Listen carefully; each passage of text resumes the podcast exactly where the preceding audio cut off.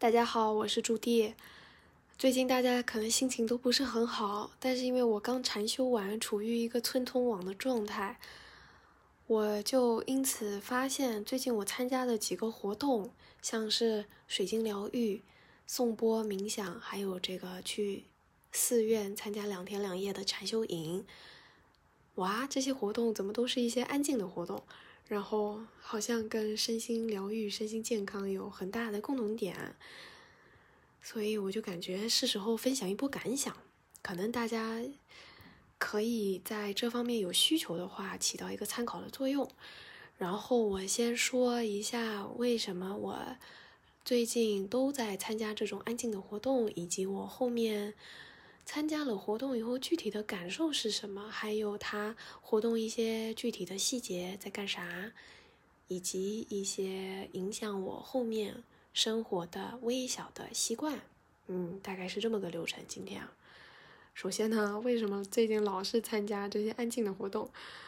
其实我之前手机一直都用的挺多的，我我其实也很好奇，大家用手机都用的几个小时每个礼拜？因为苹果它每周会给我发这周的屏幕使用时间，每次我都是九小时多、十小时多，我就感觉这个时间有点太长了吧？我每天睡觉八个小时，用手机九个小时、十个小时，那我真的在工作的时间不就是六七个小时了吗？嗯，这个比例不太对吧？当然，我用手机的时间有一部分也是在工作，或者是搞一点小创作呀，发点小东西啥的。但是这个肯定只占了用手机的小部分时间，不然我也不会这么久不发一期播客，对吧？就我我看一下我到底发出来多少东西，反推我就知道我到底花了多少时间。那剩下扣掉的时间都是在漫无目的的刷刷信息流，刷一些东西，然后害怕我。错过什么好东西，我就感觉呢，自己的注意力大头被每天很多种多样的消息分散掉了。然后这个注意力的问题，为什么一下子就把矛头指向了手机或者是电子产品？我是在今年上半年的时候，因为工作，所以知道了外国人有一个概念叫数字排毒，因为是 digital detox。他们这个概念比较简单啊，你看数字排毒，你就放下所有能让你接触到互联网世界的东西，就就算是排毒了。所以你只要放下手机，那你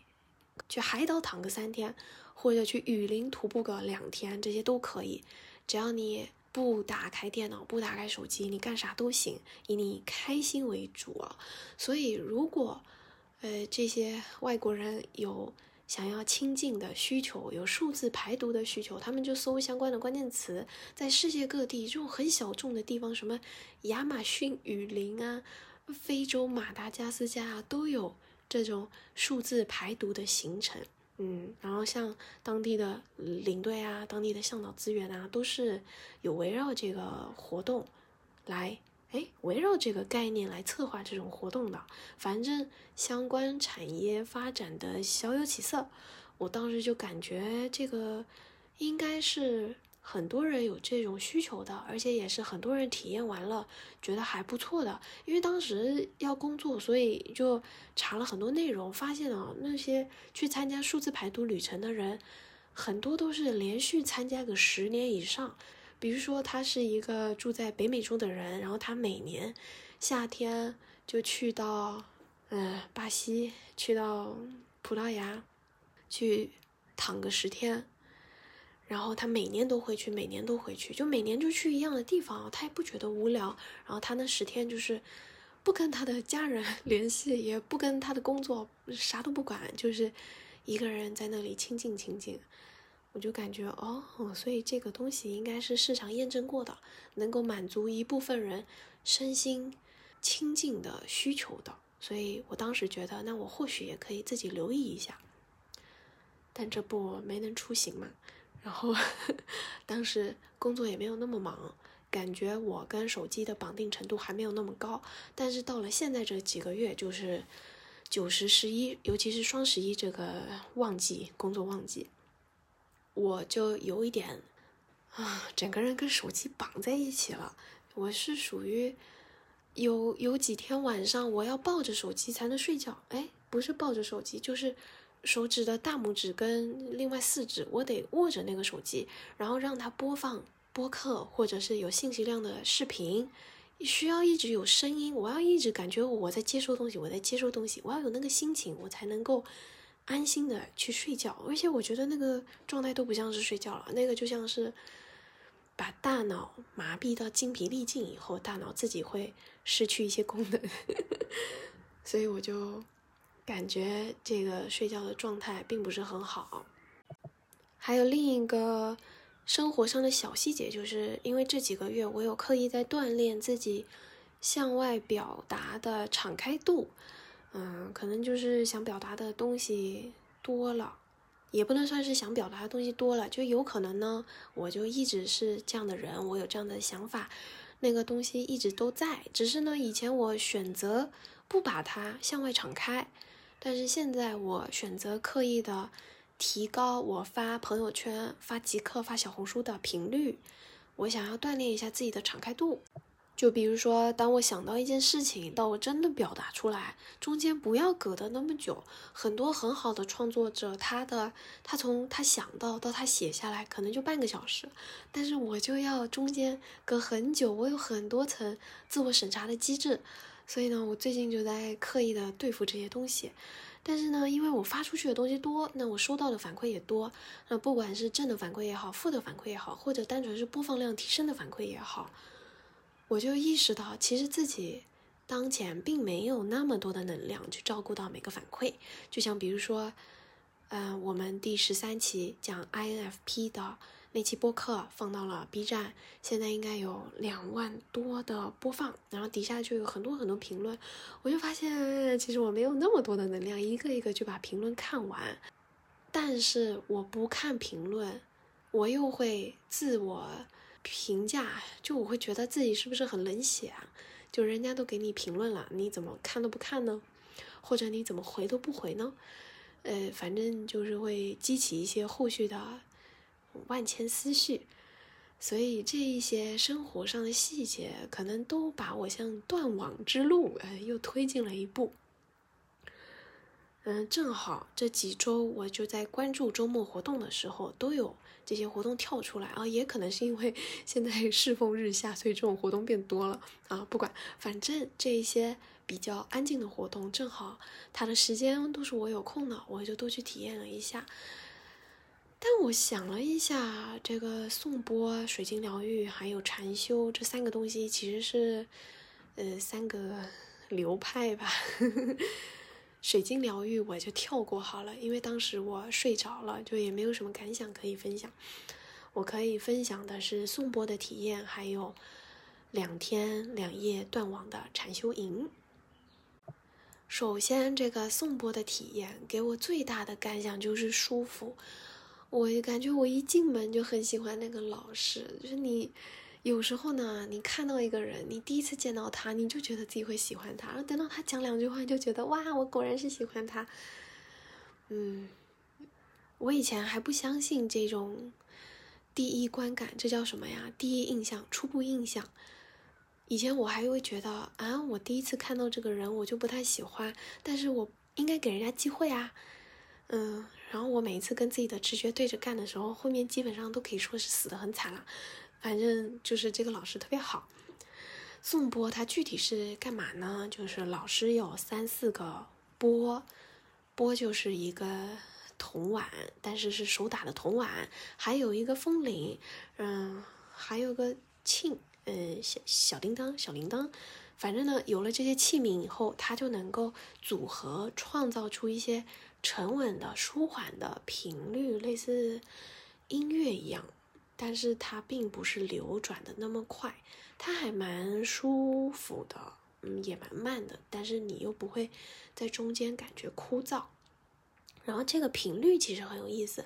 人的大脑其实也是有频率的。人家说的脑电波分成五种，有 delta、theta、阿尔法、贝塔到伽马这个从低到高的组合，不同的脑电波它是有不同的功用的。有的脑电波呢是在你睡觉的时候出来比较多，有的脑电波是在你需要面对工作和学业的时候出来的比较多。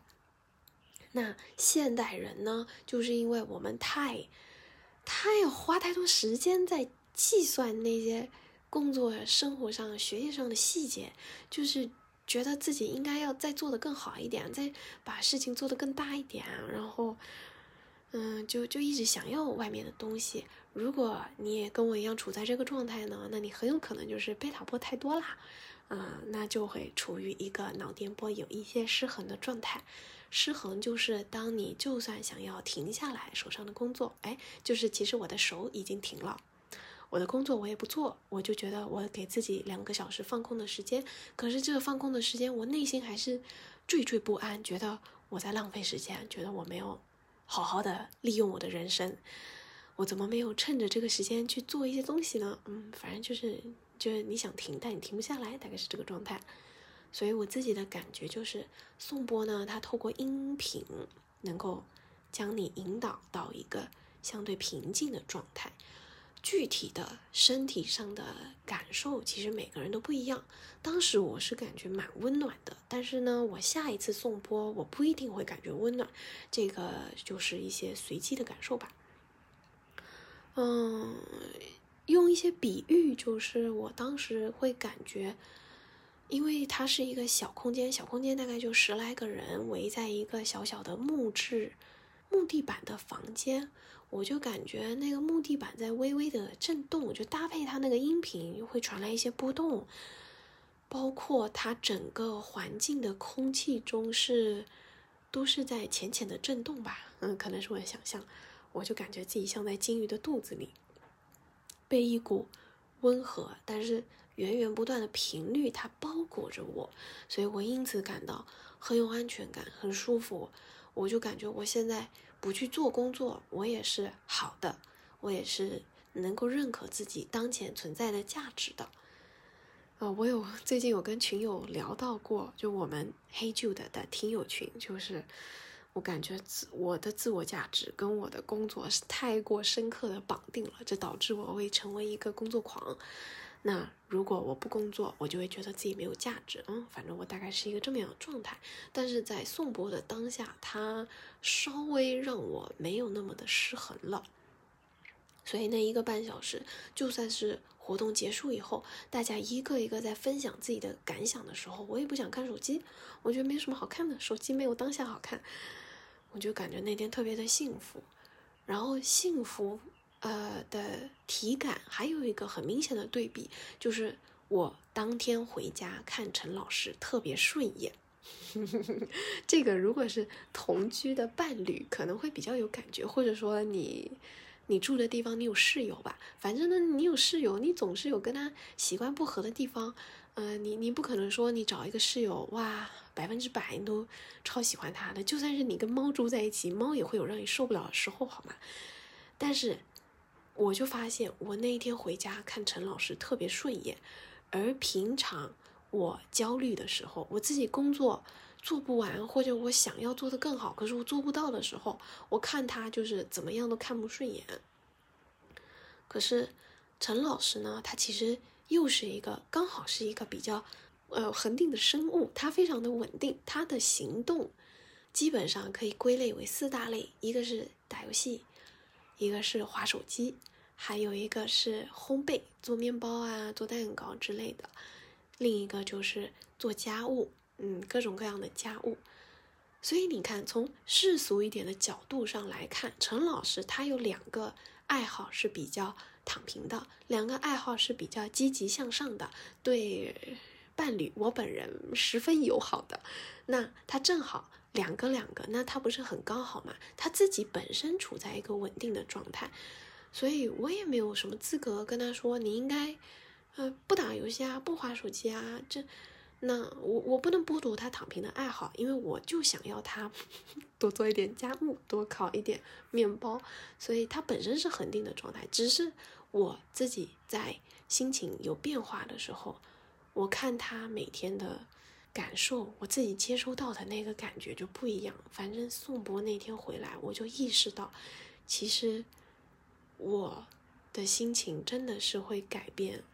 我看世界的角度。宋博完了以后，又一个礼拜就是去嘉兴的福源禅寺参加了禅修营。其实这个禅修营我应该是从九月份的时候就关注到了。我当时就是想说，十一七天我总能够抽几天出去静一静吧。可是他当时的禅修营是七天的，然后七天呢你都不能用手机，我就感觉我没有体验过这种活动，有点可怕。而且十天。哎，七天都不能用手机，也不能用电脑的话，我会失去一些工作，因为已经有工作排了那几天了，所以我就作罢。但是就一直关注，哎，后来发现他每个月都有办这个禅修营，但是我又想，如果嗯再晚的话，天气就没有那么好，所以就趁着十一月底，就是双十一忙完了这一个阵子，赶快去参加。这两天两夜也是要上交手机的，所以不能回消息，也不能看东西，更不能接单子啦。我当时我出发前我还把我微信名改成朱棣（括号十一月二十五到二十七不在线）。我跟几个客户也提前打过了招呼，反正我做好了种种的准备。可是我当时真的把手机关机，放到那个一个密封的拉链袋里面的时候，我的内心还是很消极的。我还记得我当时想的全部都是，如果这两天少了什么很大的单子，那就是我没有缘分；如果我没有看到什么好消息，我错过了什么好活动，那也是我没有缘分。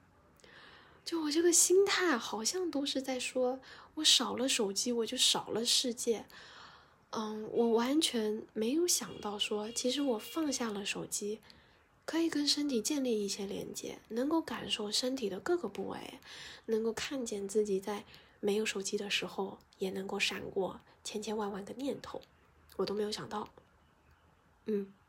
反正很神奇。然后具体呢，禅修两天两夜要干嘛？概括一点的分享就是：早上五点半就要起来啦，先打坐半小时，再去吃饭。嗯，七点钟吃完饭。完了，扫地、站桩、听课，下午泡茶再听课，反正，呃，这些活动轮着轮两天。因为像是诵经啊，呃，站桩算吗？我也不确定。反正像诵经吧，或者是听师傅讲课，宗教术语叫开示，这些东西对我来说我还不是很了解。我对所有的宗教都是处于一个想了解，但是还一知半解的状态，所以这里就不跟大家多推荐了。嗯，我也没资格分享，但是我能分享的是一些比较具体的生活习惯上的，还有行动上的感受和改变吧。一个是吃的部分，嗯，那边的规定是吃饭不可以讲话，其实它是进了饭堂以后就不能讲话，而且大家需要一起过一些仪式，感谢斋饭呐，感谢呃现有的福气啊之类的。然后具体吃的什么呢？也不能选，反正你就吃素嘛。人家给你打多少就吃多少，也没得选。我当时很震惊的一点就是这些师傅们饭量都好小啊，而我每次都担心自己吃不饱，所以就疯狂的加菜。最后两天两夜吃素的禅修营结束了，我居然胖了一公斤，我就觉得很扯。但是呢，就是在这个。吃饭不看手机，也不听播客，就不做任何事，就专注在吃饭的过程中。我意识到，哎，其实吃饭也挺好的。吃素虽然不一定合我的口味，但是慢慢吃都挺好的。感觉自己当下是有在，呃，落地的干一些东西。就吃饭也是做事情的一个嘛。感觉米饭在。嘴里能够嚼出一些香气，还蛮幸福的，而且不会无聊，真的不会无聊。因为生活里面我们专注在自己，嗯，专注在自己身上的时间实在是很少很少了。嗯，甚至是以前我吃饭的话，我一定会听一个播客，或者是有的人他可能会配个电子榨菜，会配一些综艺啊、视频啊、B 站的东西啊之类的。但是这几天吃了六顿饭，全部都是安安静静的、慢慢的吃饭，我就感觉能够专注在吃饭的动作上，并不会很难，而且它也是一个可以让我们专注在自我上的一种练习。就在专注在吃饭上的话，收获的正反馈好像会更快一点。反正还挺推荐大家吃饭试试看，安安静静的吃。呃，不听播客，不看视频，就这么吃一餐看看，然后大家可以交流一下是什么感受。另一点就是静坐，嗯，也是西方说的冥想，可能差不多的东西吧，差不多概念，具体上可能会有一些不同。在静坐的过程中呢，师傅都会跟我们反复的提醒，初学者是不用追求把腿盘起来，盘得很不舒服的。就是只要我的屁股跟我的两个膝盖形成一个三角形的支点，这三个点是稳的，就 OK 了。那你刚开始如果腿盘不起来的话，你完全可以把被子塞在膝盖底下，这样子它就会比较稳嘛。那坐好坐稳了以后，就可以闭上眼睛。师傅还有提醒的另一个点就是，我们是没有办法什么都不想的。所谓的静。并不是停止运转，大脑是没有办法停止运转的，一定会有很多很多的念头飞过去，而且彼此之间没有逻辑。如果你数一下的话，你会发现我们的大脑每十分钟，哇，会跑过去超级多念头。那如果我们一整天都不找时间静下来一下的话，那大脑是如何的超负荷呢？你已经在超负荷的状态下。运行了多久呢？就你都没有关心一下自己每天这些念头 biu biu biu 的冒出来，啊，还有一点就是静坐，它其实并不会让我们变成一个什么都不想，或者是念头很少的人，嗯，不会的，因为念头跟我本人其实就是分开的，大家都可以试着把念头和本人分开来看看，嗯，这部分宋波老师讲的也是一样的，他当时说的是。我们可以把大脑看成一个高速公路，那一个一个飞过去的念头就是一辆辆车子，车子呢，它就是会一直经过的。但是我们人可以不要站在高速公路上，那我们站在高速公路上，车子一辆一辆从我们的旁边经过去，那就会很紧张呀，会觉得很慌乱呀，然后就觉得自己乱七八糟的，很急促的感觉啊。我们可以试着将视角。拉远一点，比如说我成为一个上帝视角，或者我没有那么伟大，我成为一个高速公路上的监控。哎，那监控的话，就跟高速公路它本身的车流有一定的物理距离，我们的视角稍微拉高一点的话，就可以去观察这个高速公路，就不会感觉自己在车流当中那么的无所适从。反正静坐跟颂钵对我来说，他们两个一个是有音频上的波动，一个是安静的坐着，可能在形式上不太一样，但是感受上都是很接近的。我自己是觉得能够趁一个安静下来的机会，给自己做一个身体扫描，因为原来我是一个手脚很冰冷，但是不怕冷的人，就相当于我对身体的知觉是很麻木的，但是。这几次身体扫描下来以后，我会感觉到我的手指头在微微的发热，它很舒服。我的脚底板、脚后跟、脚背、脚趾头，它们也是很舒服的。那就算我因为盘腿坐久了会有一点麻，但是我看见这个麻，我不动，过一会它好像也没有那么麻了。就意识到，其实我能够跟好多念头共处哦，这些念头并不会让我变得很着急，或者是，嗯，每天慌慌张张的，